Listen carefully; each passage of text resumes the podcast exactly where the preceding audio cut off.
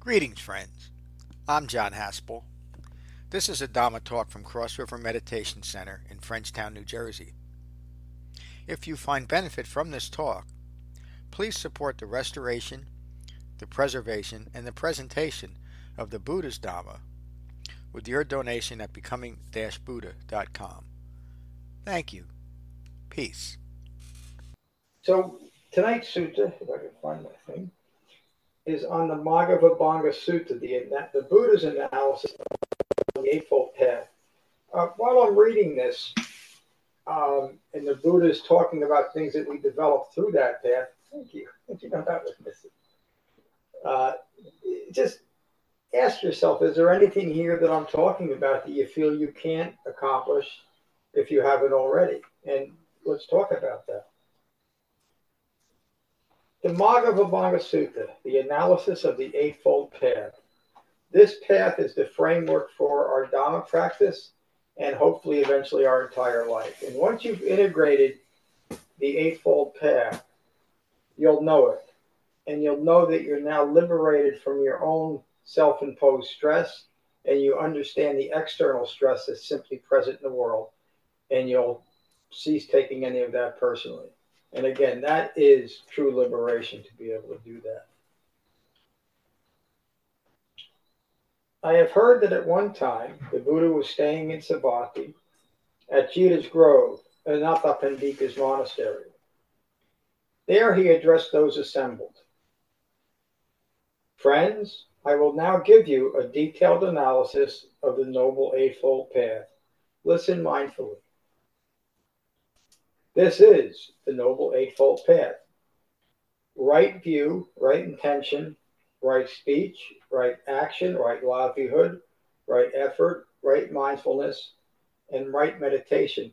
The significance of using the term right, even going back to the Buddha's day, is to imply that as far as Dhamma practice is concerned, this is the the right components of it, if you will.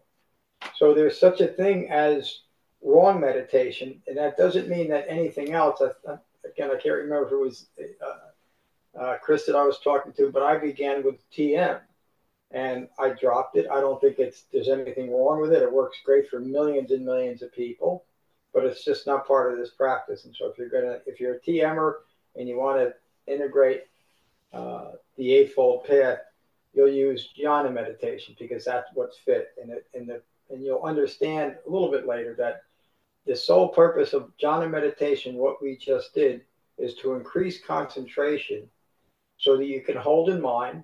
I often refer to it as refined mindfulness, this entire eightfold path as the framework and structure for your life. Um, and so the implication through all of that is that there's wrong action, wrong livelihood, wrong effort, Right? Wrong effort would be efforts that are outside of this that you think should be part of your Dhamma practice. For instance, uh, that kind and wonderful gentleman sitting back back there gets the prize for right effort for tonight. It took him two trains from uh, Jersey City and a, a, little ride on Uber to get him here tonight, but he's here. You know, just as an example. Uh, and the last is so important, right meditation. We use jhana meditation. So the Buddha doesn't leave us right there with that list. He tells us what it's all about and asks the rhetorical question, and what is right view?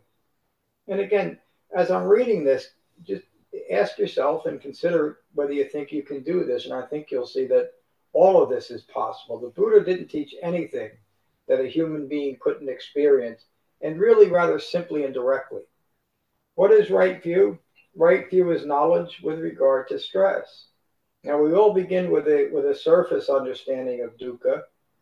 Uh, as we continue, we, we get to ever level, deeper levels of understanding dukkha. And an awakened, fully mature human being is one that has a profound understanding of the nature of dukkha, or the na- nature of stress in the world. Knowledge with regards to stress, knowledge with regards to the origination of stress, knowledge with regards to the cessation of stress. That points also to the third noble truth. And knowledge with regards to the way of practice leading to the cessation of stress. And that, of course, is this entire Eightfold Path. And the Buddha concludes by saying, This, friends, is right view. Uh, I don't want to get into a discussion, but I'm just curious if any of you feel like you couldn't develop that. And it's okay to say yes, but it, it is entirely um, Uh, uh, accessible. These, these, teachings, our own participation, it doesn't take any kind of special mind or powers or position or anything. It's just through our own right effort. Buddha asked, and, and what is right intention? Right intention is being mindful of the intention to recognize and abandon wrong views. Simple and direct, isn't it? It kind of hits you between the eyes when you think about it. Wrong views is being mindful of the intention to remain free from ill will. Imagine that, living the rest of your life free from ill will towards yourself and others. I often call that we end conflict in our mind and then we end, we contribute to the to the lessening of conflict in the world. Being mindful of the intention to remain harmless to all beings. This, friends, is right intention. And what is right speech? Again, it's just as simple and it's rather obvious, but right speech is abstaining from lying, abstaining from divisive speech, abstaining from abusive speech, abstaining from gossip, and that's something the whole world seems to be so fond of. And the easy way to resolve that, if you're prone to it, is simply don't talk ill of anybody if they're not in your presence. Abstaining from idle chatter. It's it's in the last say 20 years that understanding of how we love to engage in idle chatter is what has made millionaires from the people billionaires, from the people that have developed a way of uh, exploiting that. Facebook, uh, what's a, uh, it's X now and those type of things, mm-hmm. and and it works so well. You know, people are always on their phones or their tablets, engage in that way. But almost all of it, unless it's how's Ma doing, is mostly idle chatter. You don't need it, and it will prove to be a distraction to your Dharma practice. If you're if you're prone to doing that, do your best to stop doing it or limit it. This, friends, is right speech. And another component of speech, though, is also, and really more importantly, the speech we're using with ourselves, or the, the story that we keep telling about ourselves. Uh, and it should be characterized by right speech, not something that is is abusive in any way or even divisive to our own mind. We don't feel uh, comfortable with who, you, who we are in this moment. And we should be, because this moment is where our whole life exists and where Dharma practice exists. And what is right action? Right action is abstaining from taking life. It's simple, but this can get pretty involved with people, um, especially in northern climates. You know, you you might say that this is a blanket statement on uh, strict vegetarianism, and I think I was talking to Tracy a little bit about the Buddha never taught strict vegetarianism because he knew that that was impractical for some people. And abstaining from taking life, many people in extreme northern climates would simply perish in a, in a generation if they didn't hunt animals and use them for food. I personally think it's rather gruesome and I couldn't do it. Uh, my, my dad and his friends were hunters and they they kind of taught me and encouraged me to hunt. And I still remember this day that I was sitting in the backyard, kind of fiddling with my bow and arrow, and a, a, a deer walked 20 yards away from me. It was an easy shot, and I, I was ready to take it, and I just started shaking. I said, "Why am I doing this? I don't need this animal's life." And I lost, you know, all desire to hunt. But that was what they did. It wasn't what I don't. I don't think what they did was wrong, but it was certainly wrong for me, and I didn't need to do it. You know, I could go down to ShopRite and get a hamburger if I needed it. Abstaining what is from taking what is not freely given. It might not be obvious at first, but we have a even have a saying for that. We take people emotionally hostage. And so that's part of this, abstaining from taking what is not freely given. If a person isn't willing to come to us however they are, we should insist that they be different because that's doing this, abstaining what is not freely given, abstaining from sexual misconduct. And again, the Buddha never taught celibacy. He just taught to bring these same principles into your sexual relations. And so you can see that the Buddha's uh, Dhamma is very liberating. It doesn't really exclude anything except the quality of our mind as we're doing it is what we're getting at. Abstaining from sexual misconduct. This, friends, is right action. Again, let me ask you does anybody feel they can't incorporate these things into their life? Good. And what is right livelihood? It's rather obvious. Right livelihood abandons dishonest livelihood. So I was always in I was in the contracting business, and I always considered myself ethical. I never price gouged, even though I saw opportunities here where people might be desperate and I could tack on an extra thousand. I never did it. But I also saw that there were many, many people that it was a stretch um, to afford what, what I was offering them. And in as gentle a way as possible, I pointed them to, to lesser alternatives. So even early on, it wasn't all about me, you know, the bottom line. I was more concerned about serving the public that I was a part of and, and who were giving me money. Right livelihood is honest livelihood. This, friends, is right livelihood. Again, does anybody feel they can't do that? It's really simple. And what is right effort? Right effort is effort developing the skillful desire and ongoing persistence to abandon unskillful qualities that are not present. So it means we start gaining control of our minds and and stop developing ever increasingly deeper um, identities that just continue to add to our own dukkha, our own contributions to stress. Right effort is effort developing the skillful desire and ongoing persistence to abandon unskillful qualities that are present. And what are those unskillful qualities that are present? They're unique but common to all of us. And they're, they're the things that we're taking personally in our life right now. And all of that can be uh, depersonalized. We can learn how to not take anything personal. And that's part of this right effort. Right effort is effort developing the skillful desire, all right? Skillful desire, there's a word for it is chanda, and that also happened to be the name of the Buddha's horse. Skillful desire is is the counter to unskillful desire.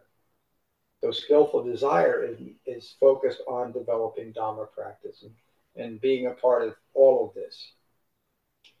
Right effort is developing the skillful desire and ongoing persistence to end confusion and increase the full development of skillful qualities that are present.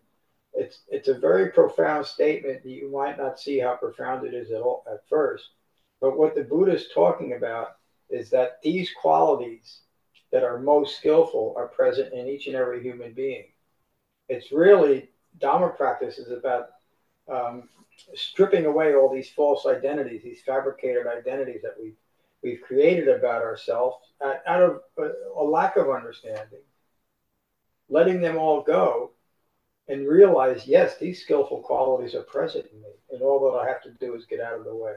And we're talking about the things we all want to be more of. We want to be more loving and more honest, certainly more compassionate. I think everybody at one time or another, maybe all ongoing, we always feel like we could be more compassionate. And we kind of wonder well what's holding me back? Well you didn't know now until right now it was concentration and right effort. This friend is right effort. And what is right mindfulness? Again pointing to uh, even during the buddhist time there was a, a, a misapplication and a misunderstanding of mindfulness. Most of modern buddhist practice kind of resolves itself in this uh, milieu of mindfulness and I, you know be mindful of everything the washing the dishes and you know the, the walking the dog. And those are all good things but those are um, a result of dharma practice not something we should be grasping after. You know the, it, it, the, the quality of refined mindfulness is to be able to hold in mind the framework of the eightfold path. And once we do that we know we're good to go. We, we will remain because of that we know that we will be be able to remain harmless to ourselves, most importantly, by the way, and others. And that is, again, I'll use this, this saying to in relation to much of this, but that is truly a liberated way of living. And it's there for all of us. So, and again, by if I, uh, I lose these words every now and then, by inference, calling it right mindfulness is in reference to all the kinds of, of misapplications of mindfulness during the Buddha's time, exactly like our time. And I'm not putting that or denigrating any type of mindfulness practice. They tend to be very helpful to people, but they're simply not part of Dhamma practice. This is refined mindfulness. Right or refined mindfulness is remaining mindful of the body, free of distraction. This is that means that's referencing a mind united in its body. Free of distraction, ardent, alert, and mindful, mindful of abandoning greed and reaction or aversion to worldly events. Imagine being able to do that constantly. And that's where we're going. What occurs out there is really none of our business. We learn to depersonalize everything. And in that way, we, we create the gentleness within ourselves that we so crave. And that's how we live in the world. You know, many of us talk about, and sometimes in it relating to environmental terms, but to, to live gently on this planet. And this is the direct way to do it. And it's not just uh, eating a certain way or this or that. It's really being gentle to yourself first and then presenting that to others. Uh, I, I, always cry when I do this. If you want to know an example of it, just look at Matt a little bit. You know, he, he exemplifies it. Right mindfulness is remaining mindful of feelings arising and passing away. They're just feelings arising and passing away. If you don't like what you're feeling right now, take a breath and maybe two, and it will pass. You don't have to do anything else. Of feelings arising and passing away, free of distraction, ardent, alert, and mindful of abandoning greed and reaction or aversion to worldly events. Right mindfulness is remaining mindful of mental qualities arising and passing away. I mean, this is thoughts now, free of distraction, ardent, alert, and mindful of abandoning greed and reaction to worldly events. So the understanding here is that reaction or greed or aversion to worldly events is rooted in I making in this moment. It's rooting in a grasping after or a, a, a, a taking a position of aversion. And this is describing liberation. Mindful of abandoning greed and reaction to worldly events.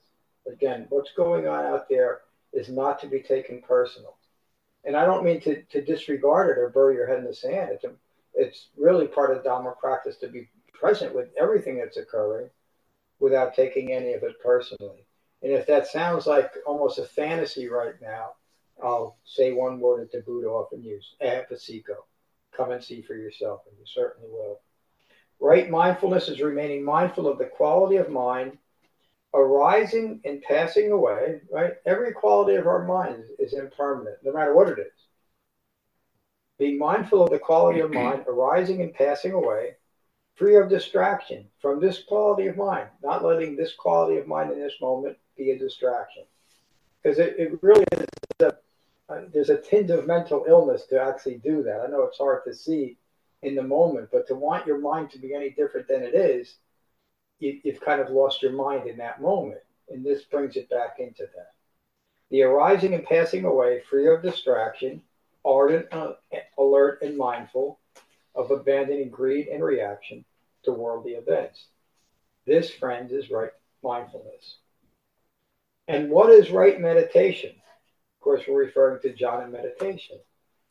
For one who has developed right meditation, their concentration increases and they withdraw from the need for sensual stimulation. And they're going to, I'll ask every one of you, just do you feel that hasn't happened almost as soon as you start uh, this jhana practice? That your concentration increases. It might not be by leaps and bounds, but I think all of you, and, and I think I've talked to all of you about this at one time or another, it's in very practical matters that you realize you're able to to recognize that you might be going somewhere you don't want to go you take a breath and you rein that in and you don't go there. You don't react to what's occurring, at least as quick as you're used to. You're much more thoughtful, and another word for that is much more mindful. And that's developing and integrating the Eightfold Path. It, it, it feels just like that by becoming the Tibetan word for meditation is gom, and that's not what we're doing, but it means to become familiar with. We're becoming familiar with our mind, a human mind, not some mind that's that's settling in nothingness or emptiness or something that we can we access in some future life. The Buddha never taught anything like that. He taught human beings how to awaken, how to gain full human maturity in this lifetime. And there's a couple of sutras that those of us who have been coming around, you know, you hear it often that he says this is possible to do in seven years, or six, or five, or four, or three, or two, or even in a month. It's up to us in our practice. But it's it's for this lifetime that we awaken not a future lifetime. There's, there is no future lifetime for us human beings, as far as we know. So we get one breath in the beginning and we get one breath at the end. Everybody's the same. And what we do with those middle breaths is what is most significant. Live your life fully by being here for by being present. The Buddha continues For one who has developed right meditation, their concentration increases and they withdraw from unskillful mental qualities.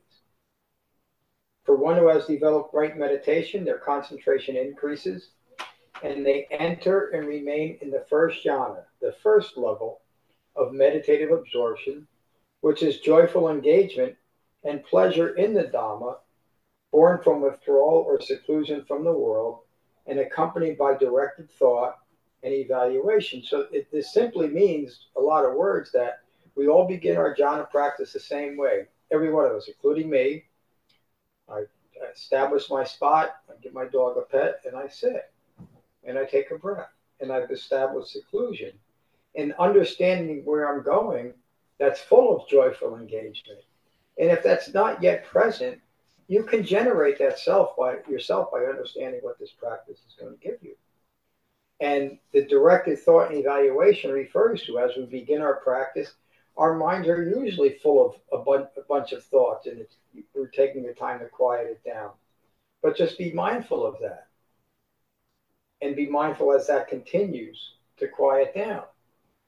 Directed thought and mindful evaluation. And we can get a little distracted by that by uh, going too far in the evaluation. Am I doing this right? I can't do this. I don't know what that crazy bald guy in Frenchtown is talking about. But it, again, the Buddha's words here are really just to encourage us to keep going, keep going, because he was so sure about what he taught but he wasn't quite so sure how other people would accept it. But he taught anyway.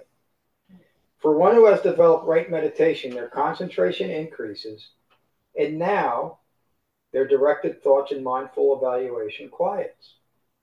It simply means that our concentration is increasing, and we no longer have to direct our our our thought, our uh, mindful mindfulness back to our breath, and in our meditation, when we find that we're caught up in a feeling or a thought, we simply go back to our breath.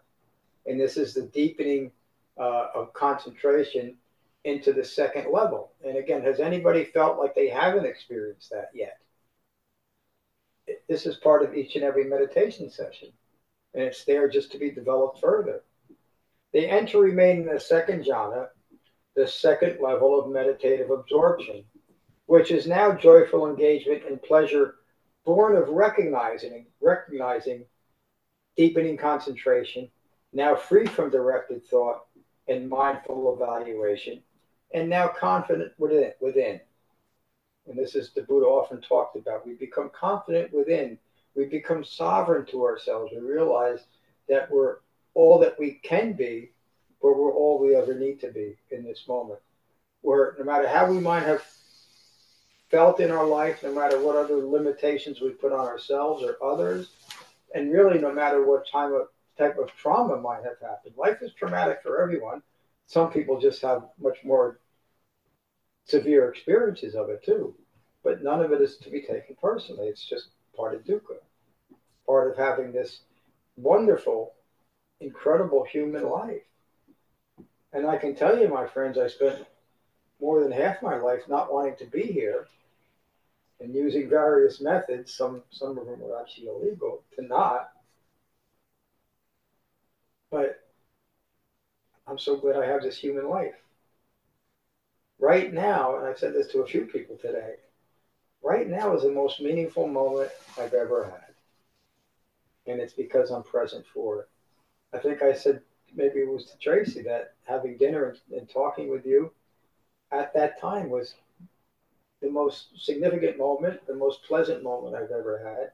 And certainly the, the, the birthday cake was the best hmm. part of it all. and again, I, there was a time when I didn't have a chance of living this long to experience it. And as you're singing happy birthday to me, I'm going to cry. That's the thought that I had. I'm just so glad I'm still present and mindful enough to actually experience this because being present for this moment, no matter how wonderful or rocky it is, is the secret to happiness. For one who has developed right meditation, their concentration increases and their joyful engagement fades. It doesn't mean that now our practice is getting miserable. It's just taking another deeper level of concentration. We don't even recognize the pleasure because it's not really important at this point.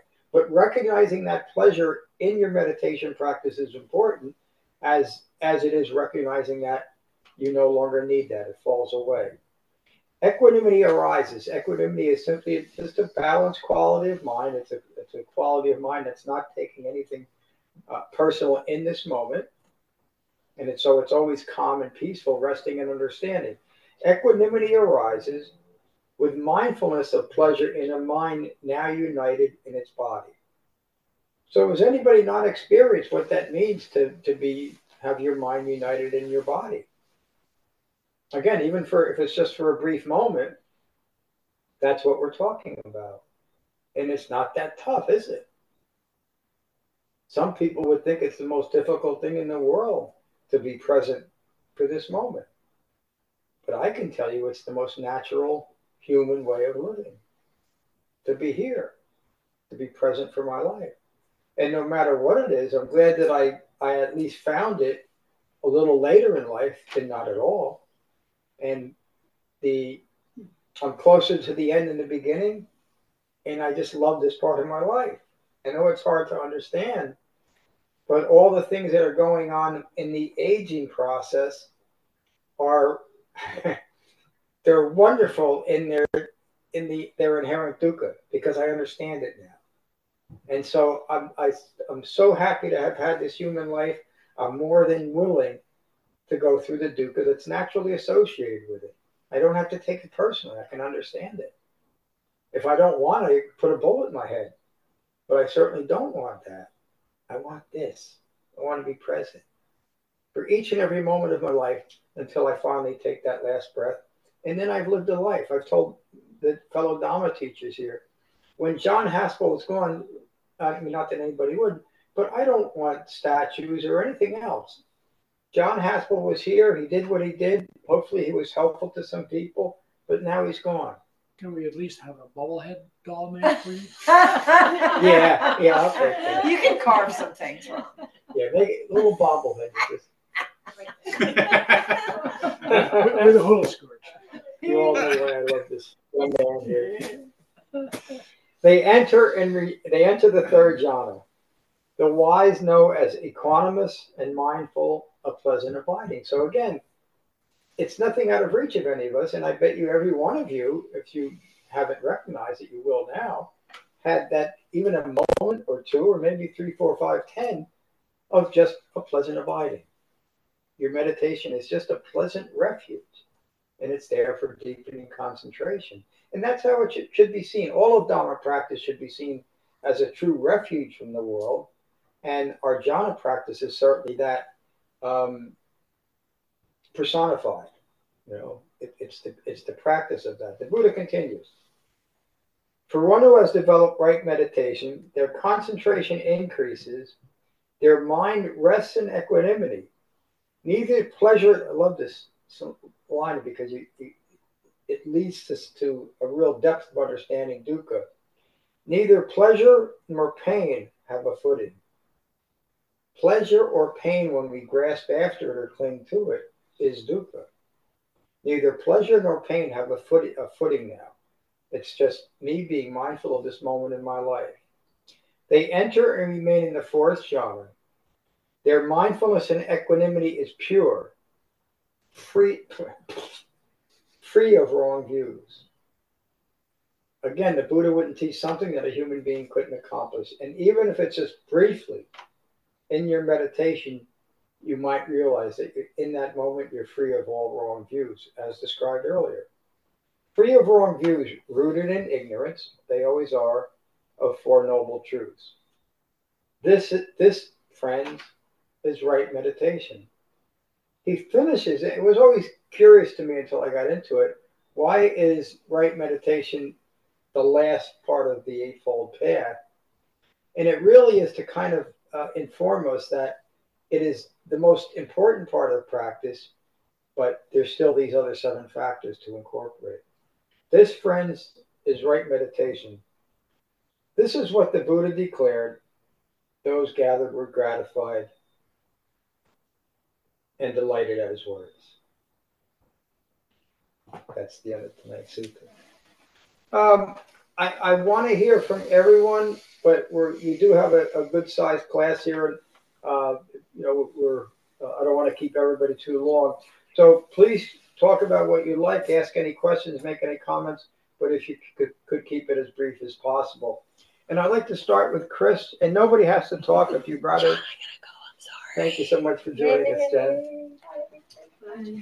Uh, nobody has to talk ever, and if you prefer noble silence, just say so. Um, you know, sometimes people would just rather rest in what the talk was about. But Chris, I'd like to hear what you have to say, if anything, and ask any questions. Chris yeah. is joining us for the first time tonight. Thanks, thank you, John. Um, I, I was one question I had. Um, you were speaking about uh, illness uh, as being dukkha. Did I hear ill that? will? Oh, ill will. Okay, that's yes. different. Yeah. Yeah.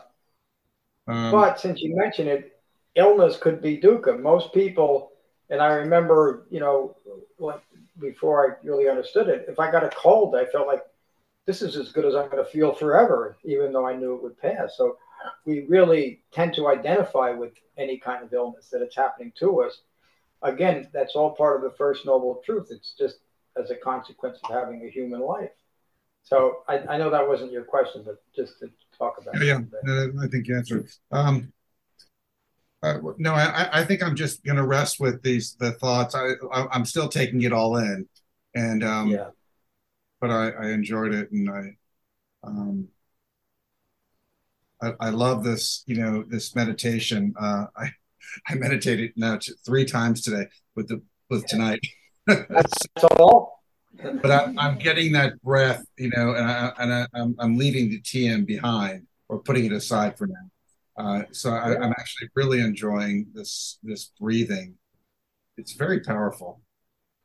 It is. It's, it's all you know, and it does uh, kind of keep you within your your being in, in a very like positive way. So I, I am enjoying that. And uh, thank yeah, you. You already have insight into where we're going. That's that's the whole point to unite our minds and our body and keep it there. Yeah. So again, thank you for joining us. I, I told you a few times. Any questions or any confusion, send me an email.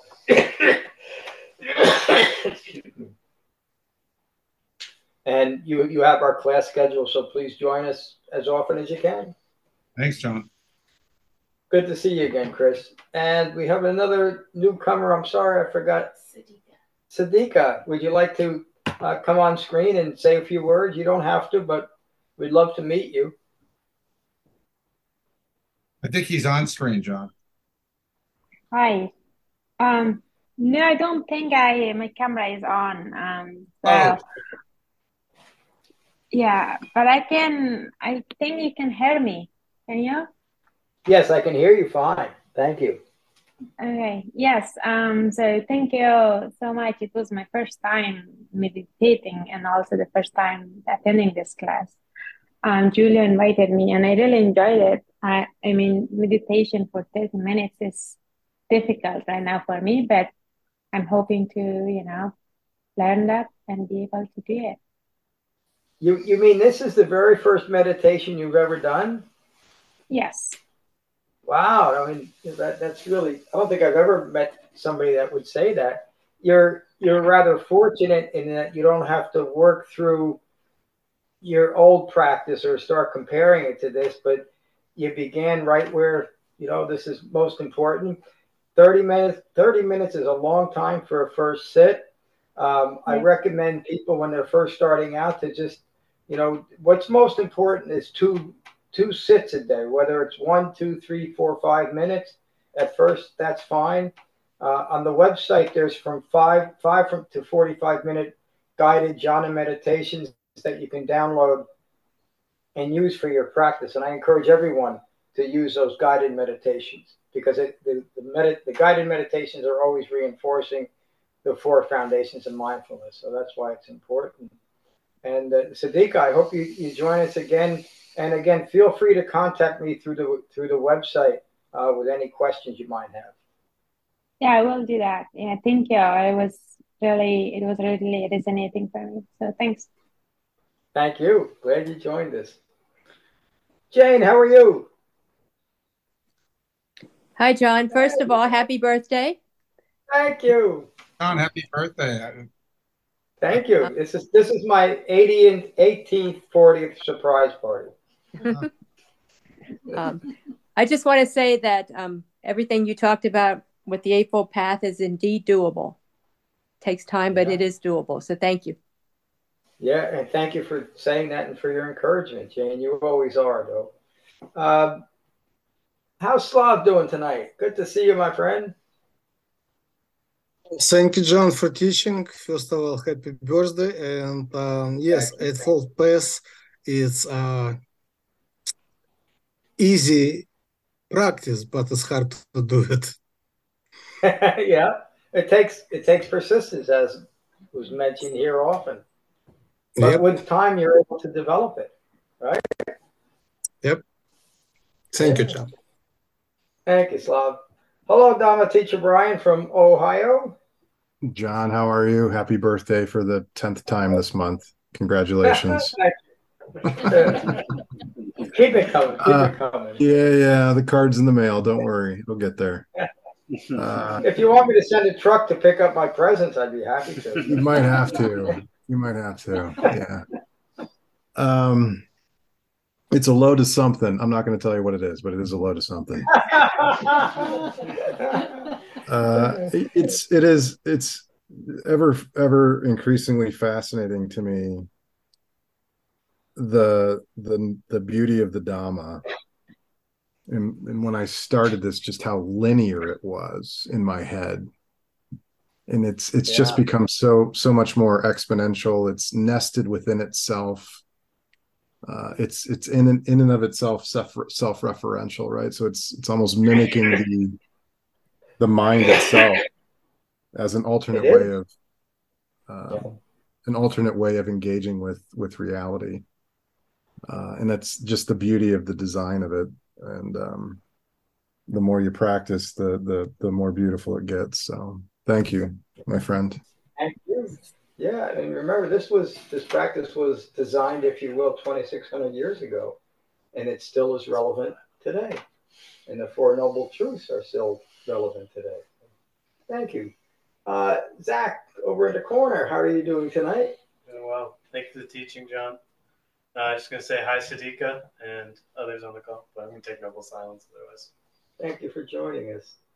Tracy, thank you for being here. Thank you, John. Thanks for the teaching. Um, I think the only thing I'd want to share is um, this teaching could not have come at a better time. Um, since starting with the Sangha, really, I think, experienced the beauty of jhana meditation. And there's like a calling to, like, now what? Like, take it out into the world and use it. Yeah. Um, and I'm not exactly sure how to do that. So this is the perfect timing for this lesson. Yeah, just like this, isn't it? Take, yeah. take this. Um, Thomas Merton, who uh, who spent ten years on the top of a mountain meditating, he was a, a Christian mystic.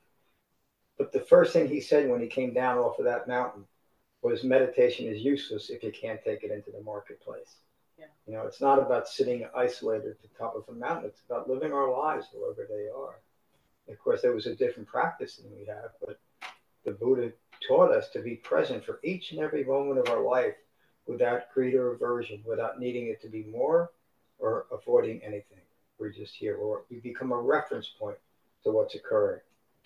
And and just one last thing, I do want to also acknowledge how grateful I am for having a place to talk about this. because obviously everybody gets it here. So I just very appreciative and thank you everybody for that. I feel the same way you do, Tracy. I, I, I feel so fortunate and appreciative of being a part of your Sangha. And I know that might sound a little strange, but that's exactly how I see it. I'd be kind of a fool if I sat there every Tuesday and Saturday teaching nobody, you know, just blabbing my lips. I mean, I do a pretty good job of blabbing. But really, you, you, all of you, you know, and I say that, I think I said this to David just recently. Every one of you are people that I want to be a part of my life. You're, you're wonderful, kind. I don't even know how to say it, but again, I'm just so glad to be a part of your Sangha. So thank you, thank you, thank you. Thanks, Tracy. Raquel, how are you tonight? Thank you for the wonderful teaching. I'm, I'm in a state of awe of this. You're um, I'm in a state of awe, and I'm so like overwhelmed with all this, this that I'm. I, I'm still thinking, is this for real? This, this, this whole group of people, this whole thing here that I have been searching for like all my life, and I and I am afraid that I wake will wake up and say this that was a dream, a good Yeah. dream. No, Uh, this is I- no dream.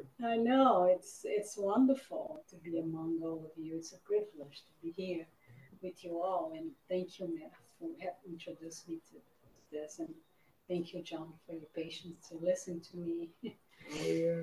I can see in only three weeks that I have been here, like a huge transformation in my life. Yeah, isn't it amazing? Yes. And again, we are so appreciative that you joined us. You're in, in three weeks you've become such an integral and important part of our Sangha. And just like you've been uh, doing the best you can for three weeks, that's all that Dharma practice is asking of you. Just keep doing the best you can. Even when it feels overwhelming, take a breath, unite your mind and your body. And it isn't. If you, you take we take small bites, you know, that's why I always talk about the most important thing in Dharma practice, but really in life, is to be very gentle with ourselves, especially with Dharma practice. Let the Dharma come to you rather than grasp after it, and it will, just like it has in three weeks. So, I'm glad you joined us tonight. Thank you. Here's my friend Dev, Mr. Right Effort. Um, yeah, I have to share, I share your sentiments. But thank you for this, for this space, and for this teaching today. Yeah. And, uh, besides that, I'm just gonna take it up with silence. I really am so glad you joined us, today. Me too. Hopefully you can get here more often. And Jennifer, I'm so glad you joined us tonight, and I hope you can join us more often now that summer's over. Yeah, I'm, I'm within the next couple of weeks. Great. Business is going to slow down and, and I can get back into things. But um, again, thank you for a wonderful teaching, always timely. Um, and I just, I'm grateful. I'm very, very grateful. Thank you. Me too. Thank you, Jennifer. Bridget, thank you for the birthday cake and being so thoughtful. You're welcome, John. As everyone else said, it's a wonderful privilege and honor to be a part of the Sangha and have you for a teacher. Gonna cry. Um, I am. every time I come to class, I say I'm not gonna cry.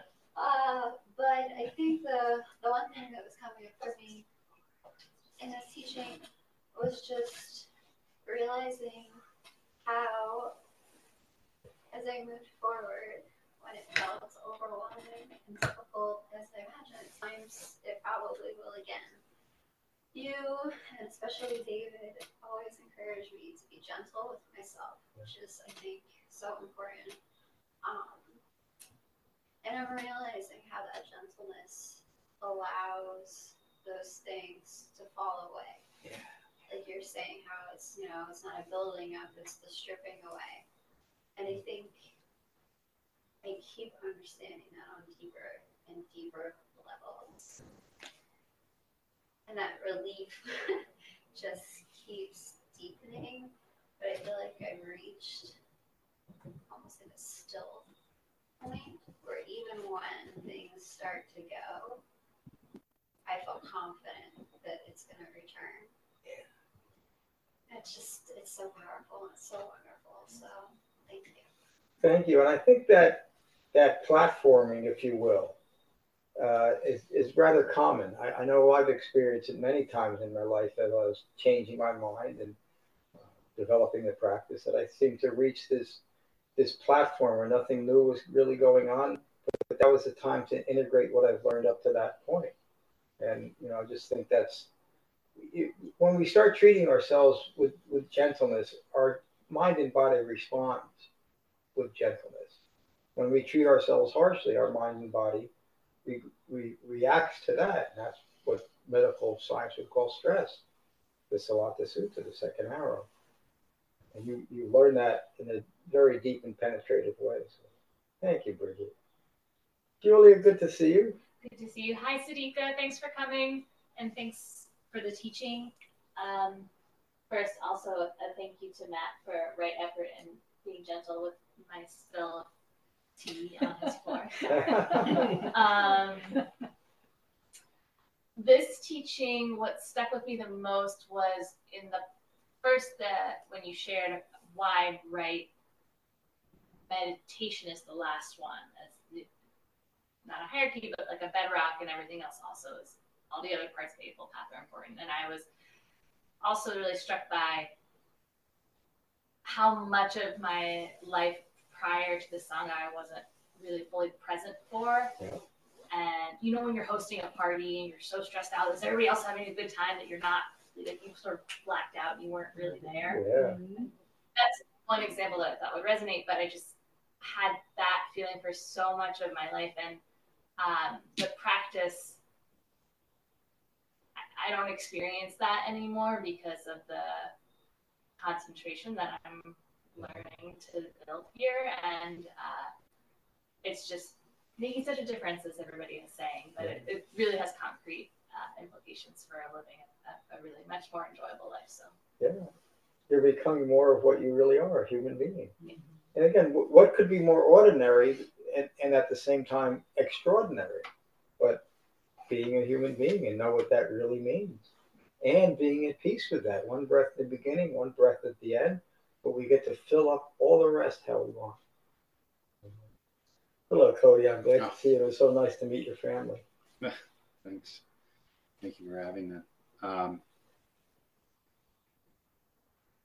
I um, very grateful for the space and for the teaching.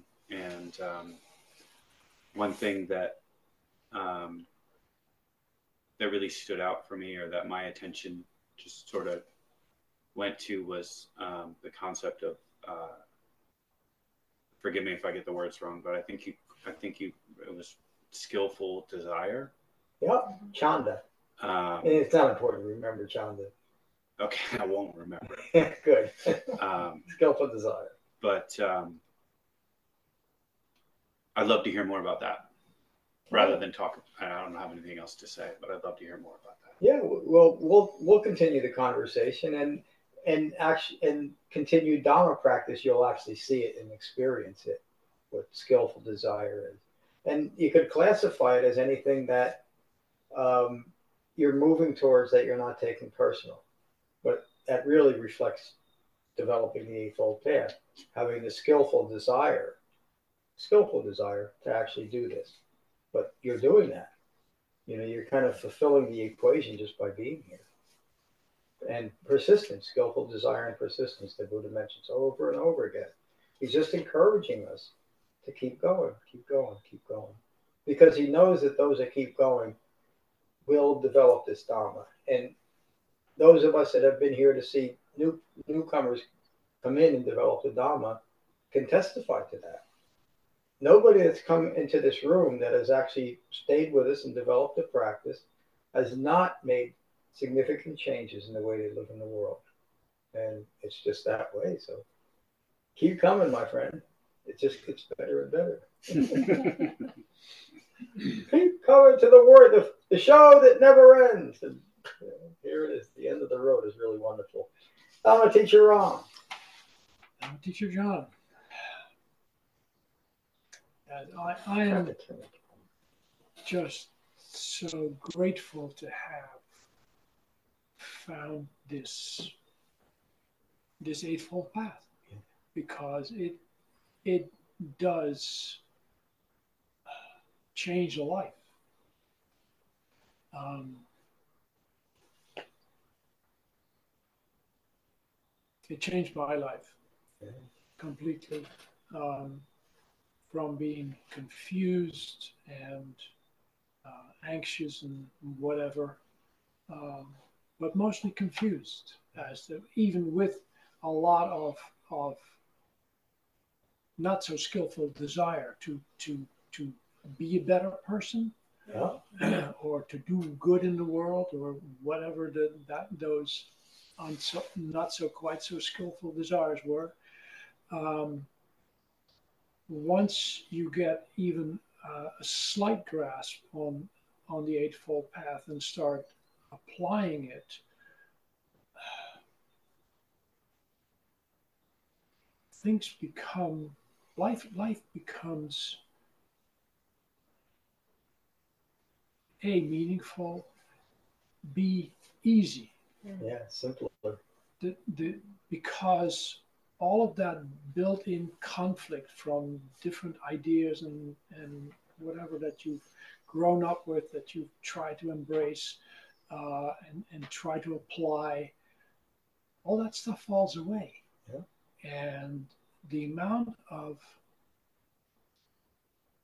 energy that that liberates allows you to do so much uh, with with ease, with ease, um, and to have this here after 2,600 years, a lot of it from your effort. Um, I, I thank you. Thank you, Ram. I, I remember, uh, I don't know how many retreats ago it was that we had a, a talk about the Eightfold Path, and you, you know you were skeptical about how to how to get at it and if it's really worthwhile. Mhm. And I I basically said, just keep coming, keep coming. And again, I, I point to Dev, Dev as an, uh, a representative of right effort, but if you look up right effort in the dictionary, you see Ram's picture because he was skeptical for years, and yet he kept coming and kept coming. He was really waiting for me to slip up, and I never did.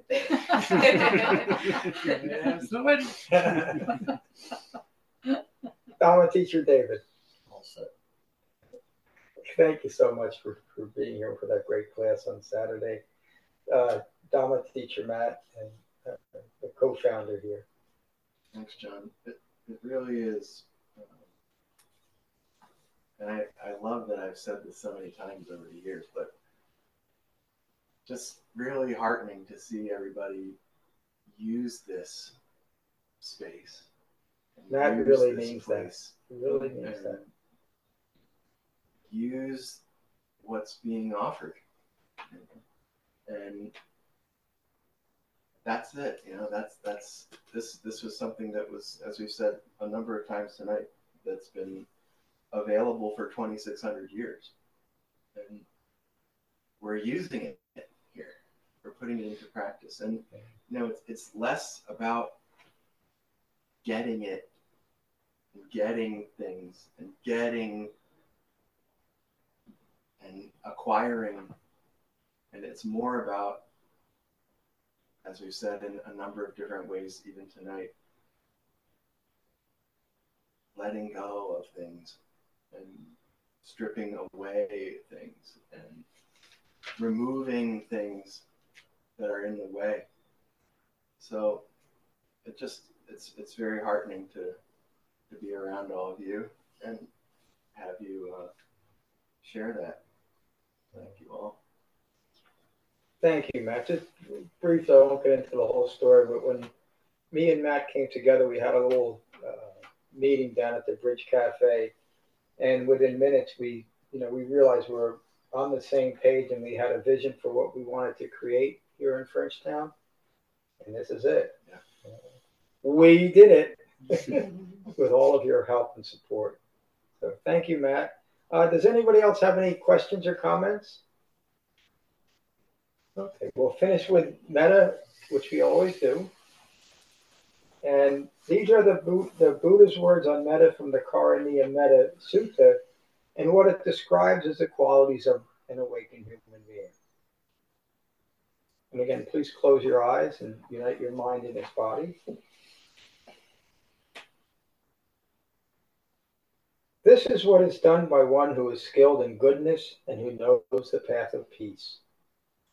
They are able and upright, straightforward and gentle in speech, humble and not conceited, contented and easily satisfied. They remain unburdened with duties and frugal in their ways. They are peaceful and calm and wise and skillful, not proud or demanding in nature they do not do the slightest thing that the wise would later reprove.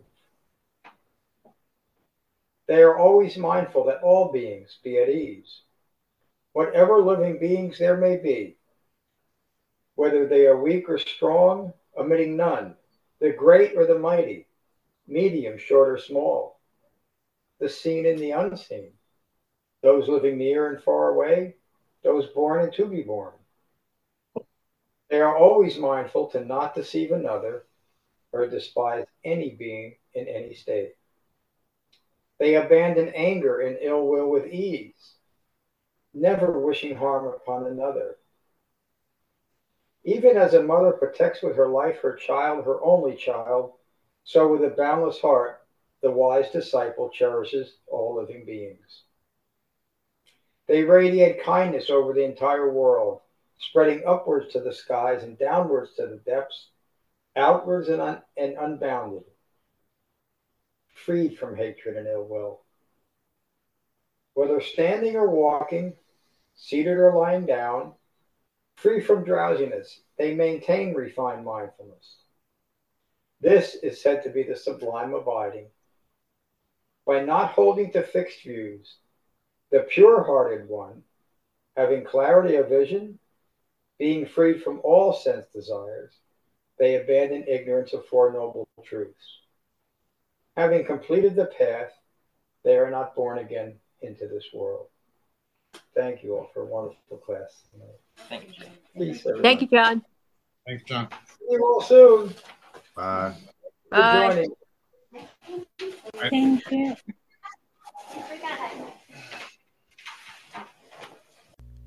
Thank you for listening.